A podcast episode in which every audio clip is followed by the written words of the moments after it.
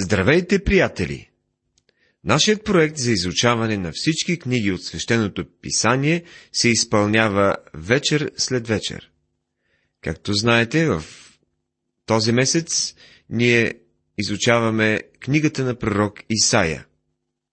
В миналото предаване разгледахме 39 и 40 глави от книгата на пророк Исаия, където открихме грешката на Езекия. Специално място отделихме на прекрасната поема на успокоение, откровение и призвание от Бога. Сега започваме глава 41. Ще видим, че Бог стои над отделните личности и той приканва Израел да му се довери напълно. Тази глава продължава да развива идеята на глава 40, а именно Божието величие – Ударението тук пада не толкова върху това, че Бог е създател, а върху това как Той се отнася към хората. Божието величие е разкрито и чрез сътворението, и чрез човешката история. В тази глава има и някои неща, които са твърде загадъчни.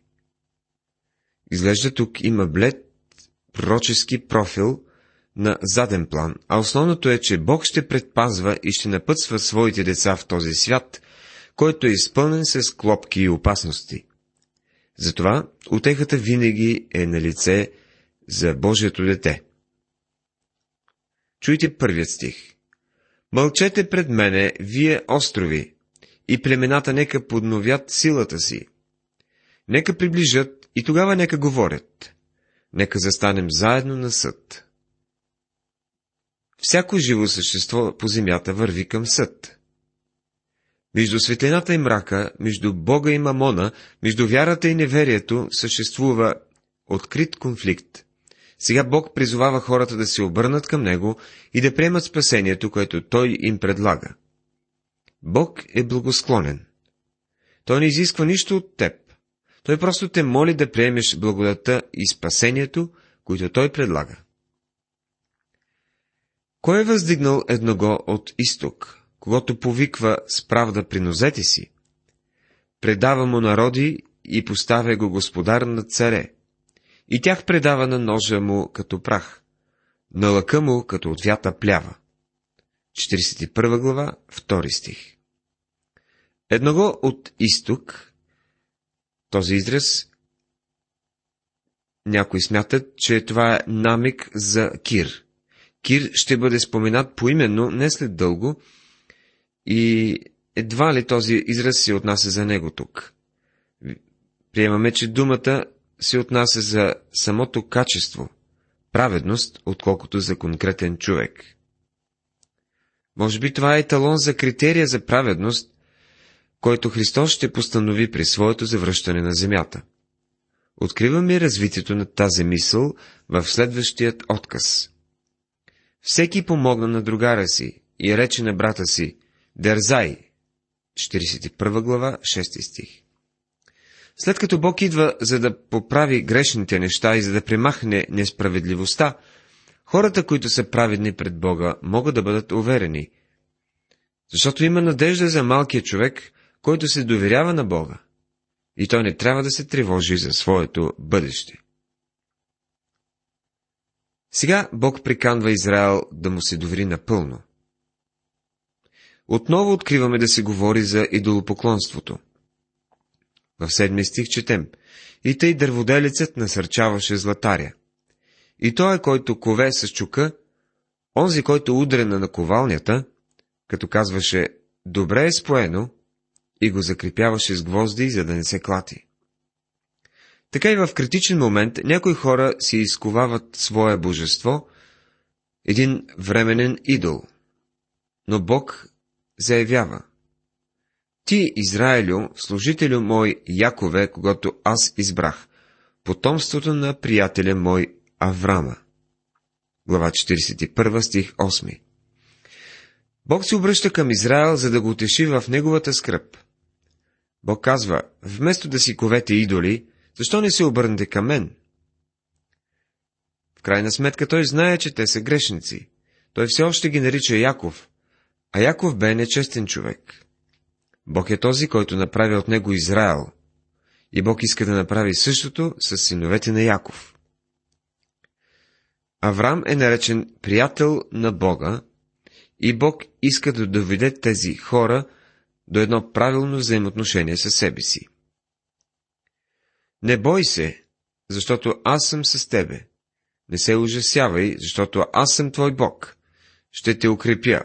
Да, ще ти помогна. Да, ще те подпра с праведната си десница. Книгата на пророк Исаия, глава 41, стих 10. Този стих е бил истински стълб на силата и източник на отеха за Божиите деца от всички епохи. Продължавайки стиха, казва, че ако се противопоставят на Бога, това ще бъде възможно най-голямата грешка, защото те се приближават към деня, когато всички тези неща ще трябва да се уредят. Обърнете внимание и на следващият забележителен стих, стих 13. Защото аз, Господ, Твоят Бог съм, който подкрепям десницата ти. И ти казвам, не бой се, аз ще ти помогна. Това е Божията благодатно предложение да му се доверим. Бог иска да ни отведе в своята увереност. Той иска да ни направи способни да вървим с Него, да имаме разбирателство с Него и да го познаем. Какво пропуска човечеството днес? Някои хора могат до толкова да се задълбочат в църковната работа, че да пропуснат всичко това. Не бой се, червио Якове, и вие, мълцината Израилеви. Аз ще ти помагам, казва Господ, твоят изкупител, светият Израилев. Глава 41, стих 14. Вие може да си мислите, че представлявате нещо – но пред Бога сте един черви, едно нищо. Само Бог е този, който може да направи някой от нас значим. Само Бог може да направи някой от нас нещо повече. Както е казал Шекспир, малките хора се тързаят и перчат по сцената на живота. Този малък човечец повти и пахти като вълка около къщичката на трите прасенца. Какво прави този човек, и какво точно извлича човек от това, което прави? Някои хора виждат безсмислието на всичко това и отнемат живота си. Какво биха могли да направят друго? Единственото такова място е при Бога. Приятелството на Бога, Неговото спасение, Неговата доброта, Неговата благодат, всички тези неща могат да бъдат твои, само ако се обърнеш към Него. След това Господ говори за материалните благословения на милениума. Бог би желал да поговори с теб и с мен за духовните благословения, които са на наше разположение днес и тези, които ни очакват във вечността. Представете делото си, казва Господ. Приведете силните си доказателства, казва Якововия цар. Глава 41, стих 21.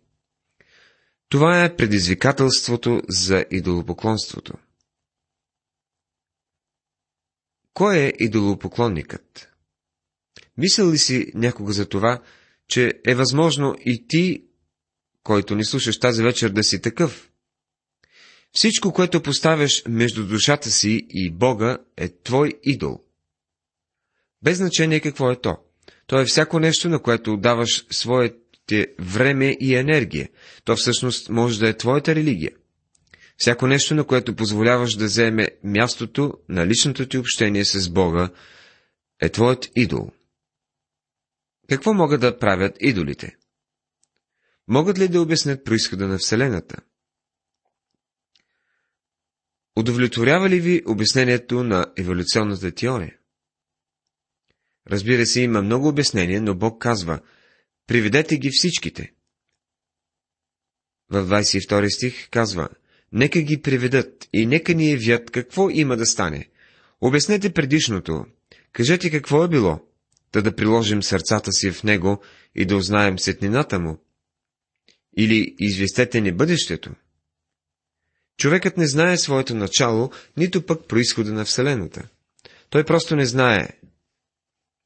В следващите 50 на години, предполагам, че еволюционистите ще бъдат натясно, защото еволюцията ще бъде просто една от многото изоставени теории по магистралата на времето, захвърлена заедно с другите отпадъци. Има много обяснения за происхода на Вселената, които на своето време са били наричани научни, но днес знаем, че са една тъжна отживелица. След време и еволюцията ще бъде отживелица. Човекът ще се обърне към друга теория. Човекът нито познава происхода си, нито знае бъдещето си. Някога спирали ли сте се, за да се замислите колко малко знаете всъщност? Има много хора с научни титли, които също не знаят кой знае колко. Чух за един човек, който работил на докторската си дисертация във връзка с което изучавал окото на комара. Това е една необичайна тема на дис... дисертация. Един ден, когато си работил, изведнъж разбрал, че не би желал да прекара остатъка от живота си, гледайки някакъв комар в очите. Ние го разбираме. И аз не бих имал нищо против да хвърля един-два погледа, но после ще ми стане скучно. Този човек стигнал до заключението, че трябва да се захване с нещо друго.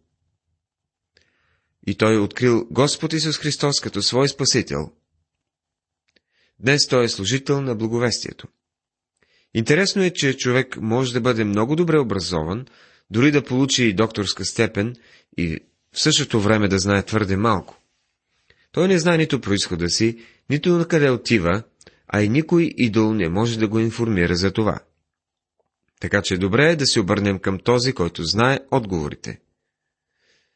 Това не означава, че той ще ни даде всички отговори, но е добре да познаваме този, който знае отговорите.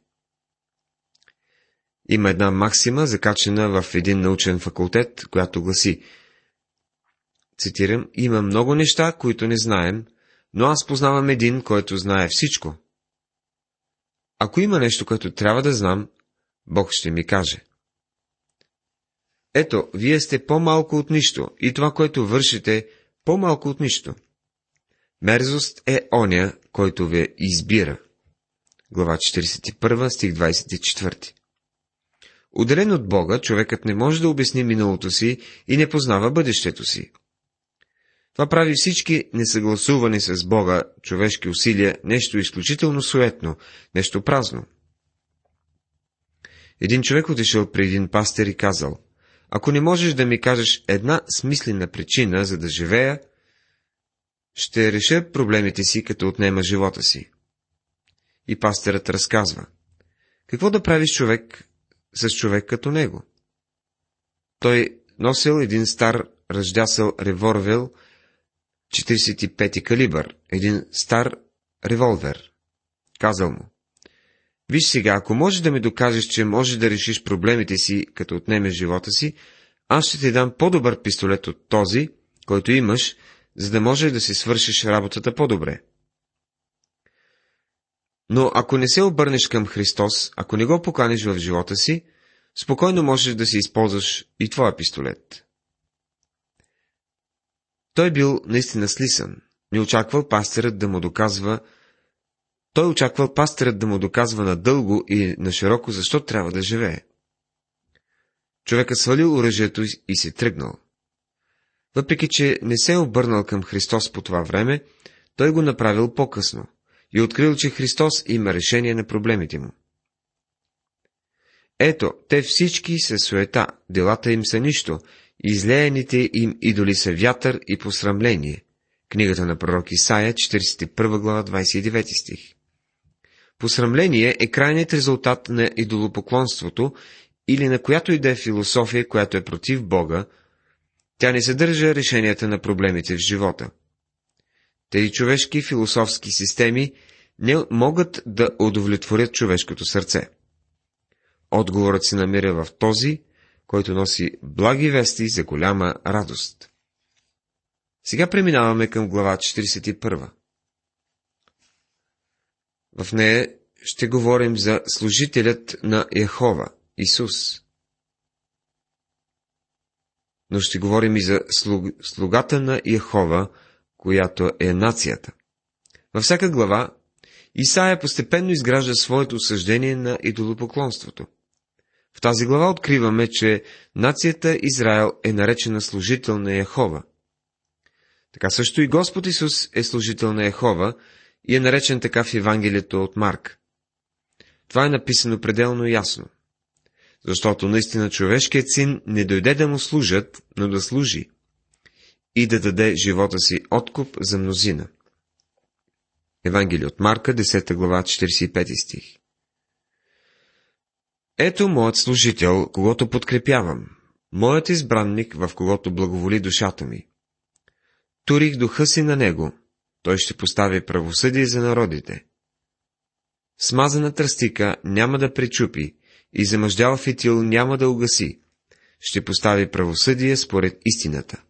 Глава 42, стихове 1 и 3. Този, тези стихове охарактеризират живота и служението на Господ Исус Христос, когато Той бе на земята в плът и кръв. Смазаната стика няма да причупи. Господ не се движеше с сопа в ръка с, срещу греха. Той просто позволяваше на греха сам да донесе осъждението си. Изразът замъждал фитил няма да угаси. Показва, че човекът, който упорства в греха, ще открие, че накрая греха му ще избухне в пламъци. Заплатата на греха е смърт. Винаги е така. Това е един прекрасен отказ, който представя Господ Исус като Божий слуга. Аз, Господ, те призовах в правда, и като хвана ръката ти, ще те пазя, и ще те поставя за завет на людите, за светлина на народите, за да отвориш очите на слепите, да извадиш запрените от затвор и седящите в мрак и стъмницата. Глава 42, стихове 6 и 7. Христос изпълни тези чудеса като препоръки за своята божественост първия път, когато бе слязал на земята. Той дойде като светлина на света. Както старият Симеон пророкува, светлина да просвещава на народите и слава на Твоите люди Израел. Евангелие от Лукат, 2 глава, 32 стих.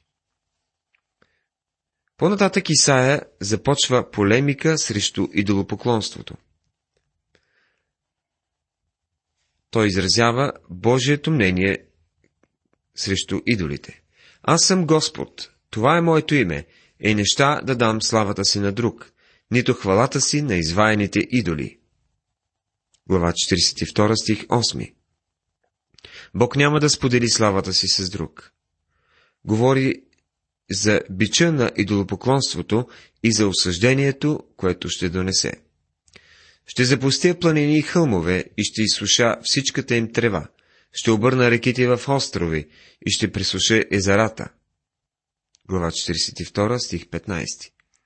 Така земята ще бъде повлияна физически от Божието осъждение.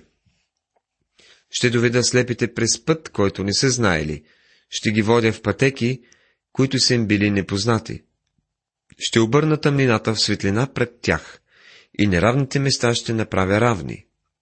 Това ще сторя и няма да ги оставя. Ще се върнат назад, съвсем ще се посрамят уния, които повават на ваяните идоли, които казват на леяните, вие сте наши богове. Глава 42, стихове 16 и 17. Това е начинът по който Бог води тези, които му принадлежат. Идолопоклонниците както виждате, са предупредени за идващото осъждение. Сега служителят на Яхова не е само Исус, но и нацията Израел. Кой е сляп, ако не е служителят ми, или глух, както посланника, когато изпращам? Кой е сляп, както предание Богу и сляп, като служителя Господен? Глава 42, 19 стих. Тук той отъждествява слепия служител на своя народ Израел. Това е Божието заклеймяване на неговия народ. Но те са ограбени и оголени люде. Всички са впримчени в пещери и скрити в тъмници. Плячка са и няма избавител. Обир са и никой не казва върни го. глава 42, стих 22. Народът Израел е темата на този стих. Те са ограбени и оголени люде. Защо? Защото са се отвърнали от Бога и са се обърнали към идолите. Кой предаде Якова на Обер и Израиля на грабители? Не Господ ли, на когото се грешихме? Защото не искаха да ходят в пътищата му, нито послушаха учението му. 42 глава, 24 стих Народът и нацията са отъждествени като Израел. Бог ги разпръсна, но и той също ще ги събере. Затова изля на него лютостта на гнева си и свирепостта на боя. И това го запали изоколо, но той не се сети. Изгори го, но той не го вложи в сърцето си. Глава 42, стих 25. Това е последният стих от нашето изучаване. Пречистването на Господа не доведе до разкаянието на нацията, нито е накара да се обърне към Него. Това попречи ли на Божите цели? Отговорът, разбира се, е не, както ще видим в следващата глава. Но това ще стане в следващото предаване. Уважаеми приятели, тази вечер изучавахме 41 и 42 глави. Бог приканва Израел да му се довери. Той е Бог над всичко в този свят. Служителят на Йехова е Исус, но и народа Израел също трябваше да бъде негов служител. Бог да ви благослови.